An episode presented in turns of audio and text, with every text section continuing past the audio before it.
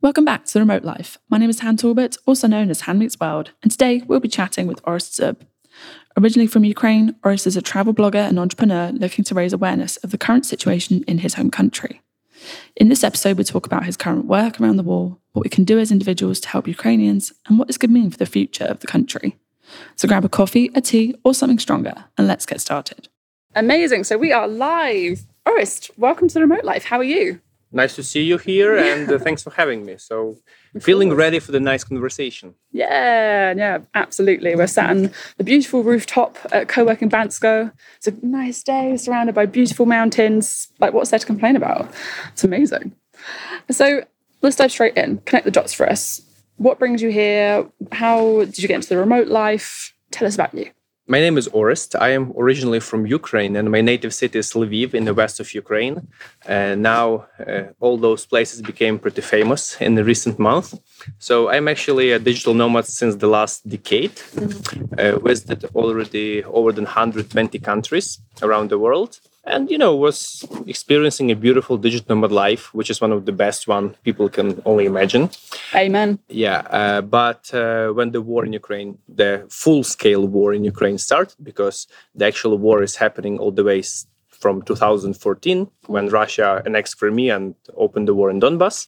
So when this full-scale invasion happened, I just decided to participate in Uh, all possible types of resistance, mm. and to do what I do the best, meaning uh, doing representation, engaging all my international network, and uh, relying on the mm, media skills to deliver the message of Ukraine out there to the world. So basically here in Bansko is just a one example of what I'm doing during the war, mm. uh, which is uh, visiting events all around Europe, which is engaging local organizations and um, maybe political units to continue supporting Ukraine. Absolutely. Yeah. I mean, we, we met briefly in Workplace Culture Conference where you were also doing the same. Do you want to tell people a little bit more about what you've been chatting to people about at conferences and just give us a little insight? So um, my... Uh, main profession before, like for the last ten years, was being a blogger, mm-hmm. and uh, many different uh, online business ventures uh, around online media. Mm-hmm. So uh, mm, when the war in Ukraine started, our focus of our team completely shifted to deliver the war message topic. Uh, first of all, it required to start English language uh, channels and, and media platforms that I didn't have before. Uh, I was working only on the Ukrainian audience and local market. However, fortunately, I'm fluent in English, so I'm able to do this.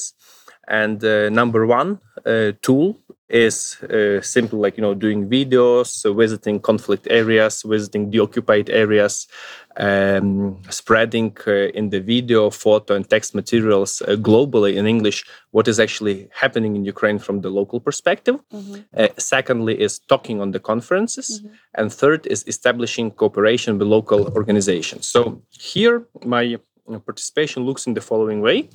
Uh, I had a like uh, the talk, yes, on the, on the stage, mm-hmm. where I uh, told how the life of a digital nomad changed in Ukraine when the war started. So obviously we have this like main topic, war in Ukraine, but mm-hmm. there are many different ways you can present it. Yes, mm-hmm. politicians present it in one way. And uh, since I'm part of the nomad community and nomad event, I presented the way so nomads can relate to it and to understand it. Yes, so I explained that, for example, uh, such things as freedom of movement is kind of limited now, mm. which is a true value for digital nomads, and that's why they can really appreciate and understand it. Mm. I, I explained that there are situations when you can have to pack actually all your life in one uh, backpack. What digital nomads actually also do, but from f- for a different reason uh, than in Ukraine. And, and those are like the, the points how you can touch the heart of people or different communities, mm. and make them feel, make them really uh, think about Ukraine more. And obviously, I was providing some action steps, what to do if they want to help to participate in Ukraine. And for nomads, uh, there are good ways to do it. First of all, everybody is working remotely, or at least most of them are. So it's possible to hire uh, Ukrainian uh, remote workers, which is a good and easy step, which doesn't require any sacrifices from nomads. Yes. Mm. Uh, secondly, you can choose uh, some kind of organization that relates to your interests. For example, uh, children charity, pet charity, uh, logistics and other thing. And you can more deeply participate there with your own skills, your own proficiency, or donate money because uh, war, first of all, is the combat of e- economies. So the more money are involved, the more chances are there to win. Mm.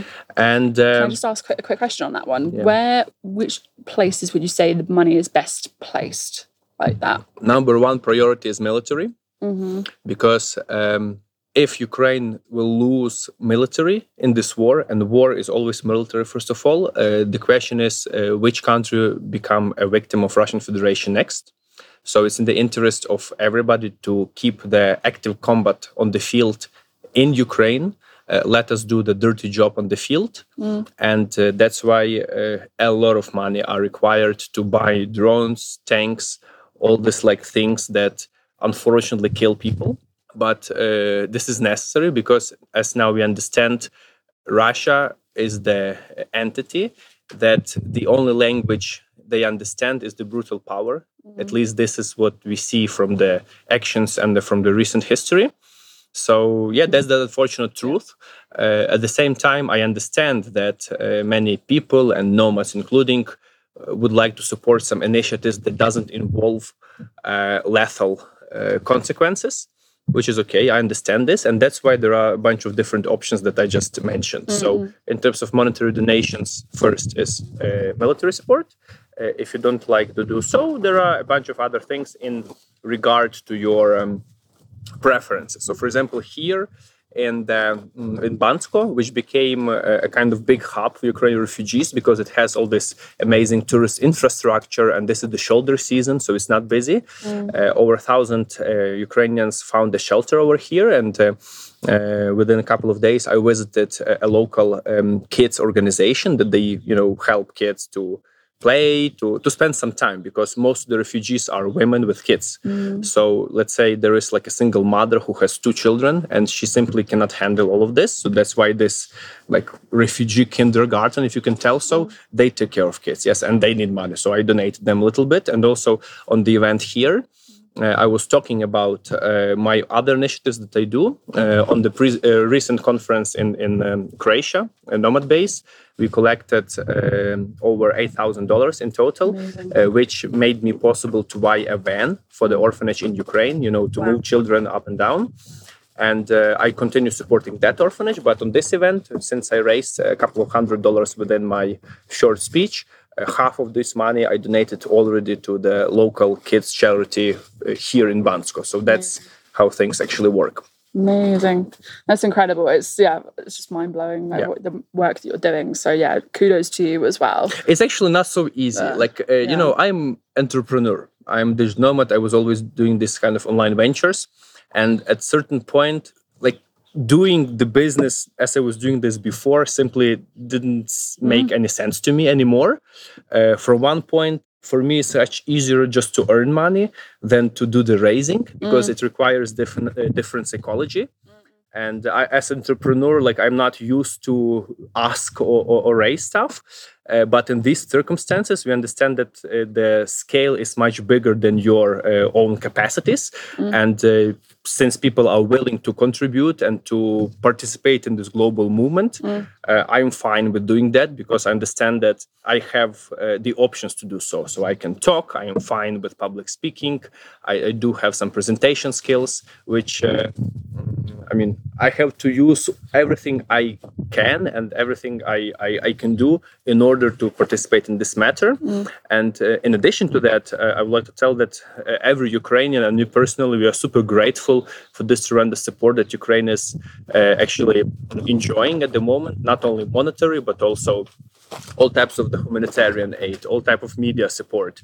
Uh, this is actually the unique situation in the human history when uh, it's so clear uh, where you draw a line between good and bad. Mm. That's why actually every Western country unanimously uh, support uh, Ukraine.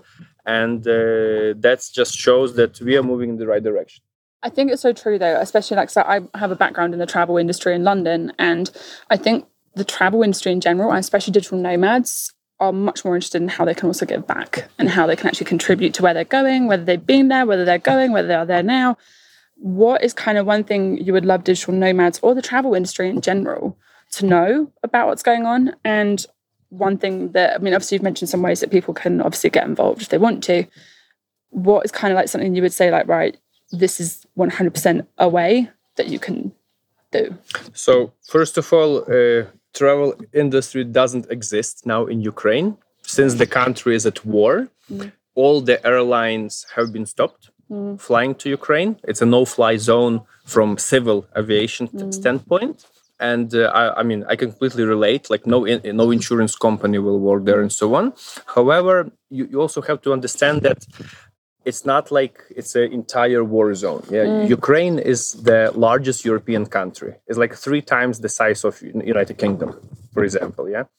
And uh, if there is active combat near the front line, it doesn't mean that the entire country is in fire. Mm. Actually, most of the country is not. I live in the west of Ukraine, in Lviv, which is around one thousand kilometers away from the front line, which is more or less the same distance as from my city to München or Frankfurt in Germany, mm-hmm. which is more than halfway to United Kingdom. Mm. Uh, meaning that uh, like there is more risk to get into the traffic accident than to be a victim of the war. Yes, and during the entire four months of the war, uh, there are only six casualties caused by the war directly, mm. which is not much for a one million population city, of course. Uh, that's why I would encourage uh, travel companies to start looking at Ukraine as the travel destination for adventure tours. Yeah, uh, you can fly to Poland.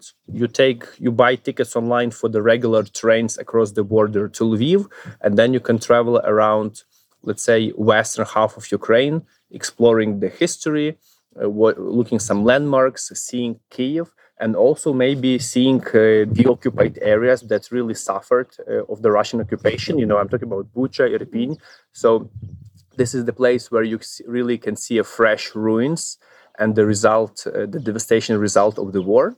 I don't want to turn this into the promotion of a war tourism on itself, but rather on discovery tourism, you know, because once you visit those areas personally and you realize how bad is war, uh, first of all, it makes you understand things much better.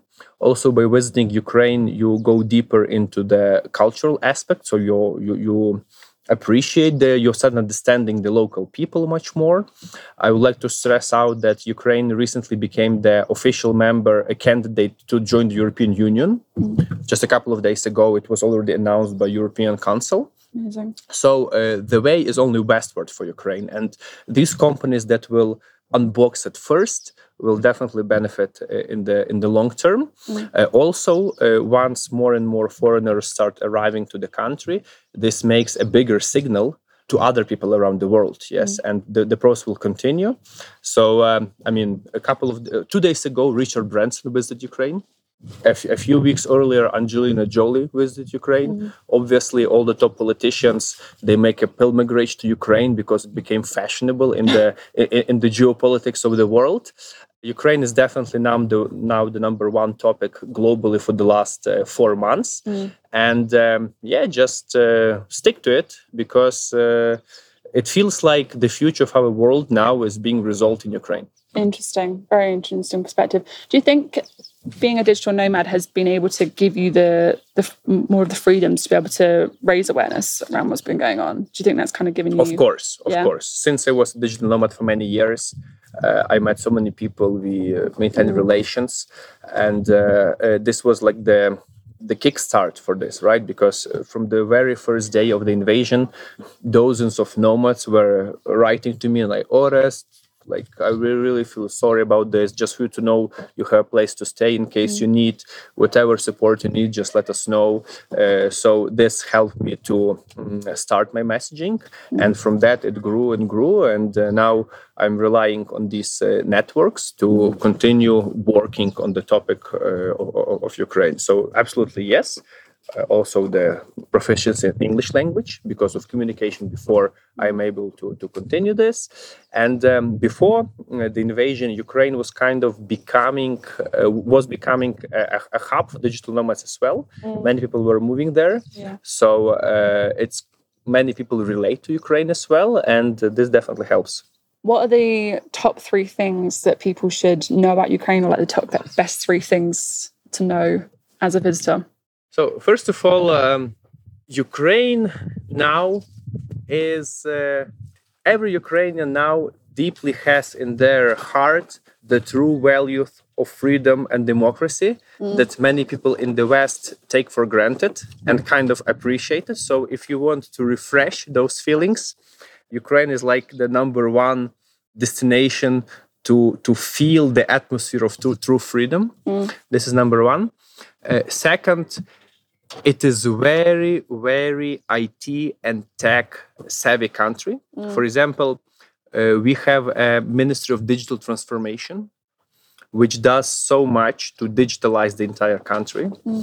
Uh, banking system is so much more advanced than, than in European Union. You can move money much faster yeah. and you don't need all these uh, complicated uh, things that you guys have to wait for two days or, or, or so on. Right.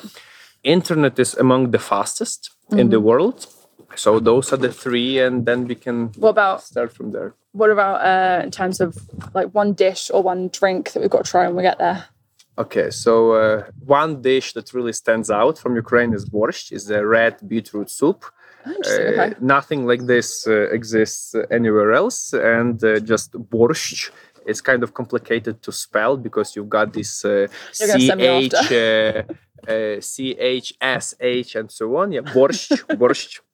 Yes, but that's very, it's nice, heavy, uh, meaty mm. uh, soup. Okay. Uh, yeah. Uh, another thing what's really good is uh, vareniki.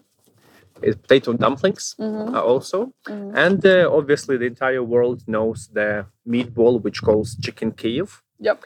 Uh, that's the one. So, yeah. I feel like we should maybe challenge people to, like, make one of these dishes, tag you, and then, like, do something that's going to, like, help the situation as well. So, I would appreciate this, of yeah, course. Like, we'll have to figure something out afterwards. So what do you think is going to happen next with Ukraine? Obviously, um, you can't tell everything, but... First of all, we have to realize that now there is an active war happening in Ukraine. Mm-hmm. And if, uh, the, like, the first month that everybody was, like, watching the events, that mm-hmm. when Kyiv was besieged and, and when the areas got deoccupied, we've seen the results mm-hmm. of, of the occupation. It was more about the urban warfare. Now, once the entire focus shifted to the east, mm. where we have the open plains, uh, it, it, it does feel like it's uh, pictures from World War Two with the tanks, artillery, trenches, mud. It's all like, you know, going. Over one hundred fifty Ukrainian soldiers die every day. Mm. So the numbers are really huge. And uh, the first what we have to do is to stop the war, of course, as, mm-hmm. as soon as possible. Mm-hmm. And the entire world is is working on that. However, it does feel that uh, so many people became attached to Ukraine that as soon as the war will be finished, uh, it will become like a new El Dorado, because with so many investments flock into, with so many people trying to visit it, uh, participate in the reconstruction. I've seen already some Uh, manifestos of architects, you know, mm. that they want to rebuild the new city completely from scratch, yes, mm. and all the organizations that they're flocking in. So uh, that's definitely will be the golden time for Ukraine. Mm. I don't know when it will start. Uh, it looks like the war will take quite some time. I'm talking months or maybe even years. It's very hard to predict things. And uh, that's why we uh, uh, really rely on the international aid. Uh, in order not only to let the combat go west more, but to push it back, to restore the integrity of, of, of Ukraine, uh, to restore peace, and uh, to make the world a better place. Amazing. Is there anything else you want anybody to know about the situation, about what you're doing? Yeah, like uh, just uh, I started this mission with the direct intent uh, to spread the message and to help Ukraine. So please uh, follow me on uh, all the possible platforms. Orest Zub. I hope you will be provi- you will provide the links down nah. below. Of course, that'll be uh, yeah, yeah, yeah, and that of will course. be a good start. Uh, also, uh, if you uh, want to do something or you want to uh, you know figure things some things more precisely, mm. uh, don't simply add or follow me. Uh, don't be shy, write me a message. Uh, I am answering everybody and we'll try to direct you in the good direction or simply um, extend our conversation. Amazing. One last thing from me, fill in the blank. Home is where? Oh, it's absolutely in Lviv, Ukraine. Yeah. Amazing. Orest, it's been amazing to chat to you. And yeah, we'll obviously put everything down below that everyone can go find. Thank after. you very much. Looking forward to seeing Ukraine, guys. Thank you so much for listening to this episode of The Remote Life. And thank you, Orest, for taking the time to speak with us. You can find links to Orest's work and socials below. Thank you so much again for listening. And we can't wait to remote work with you again soon.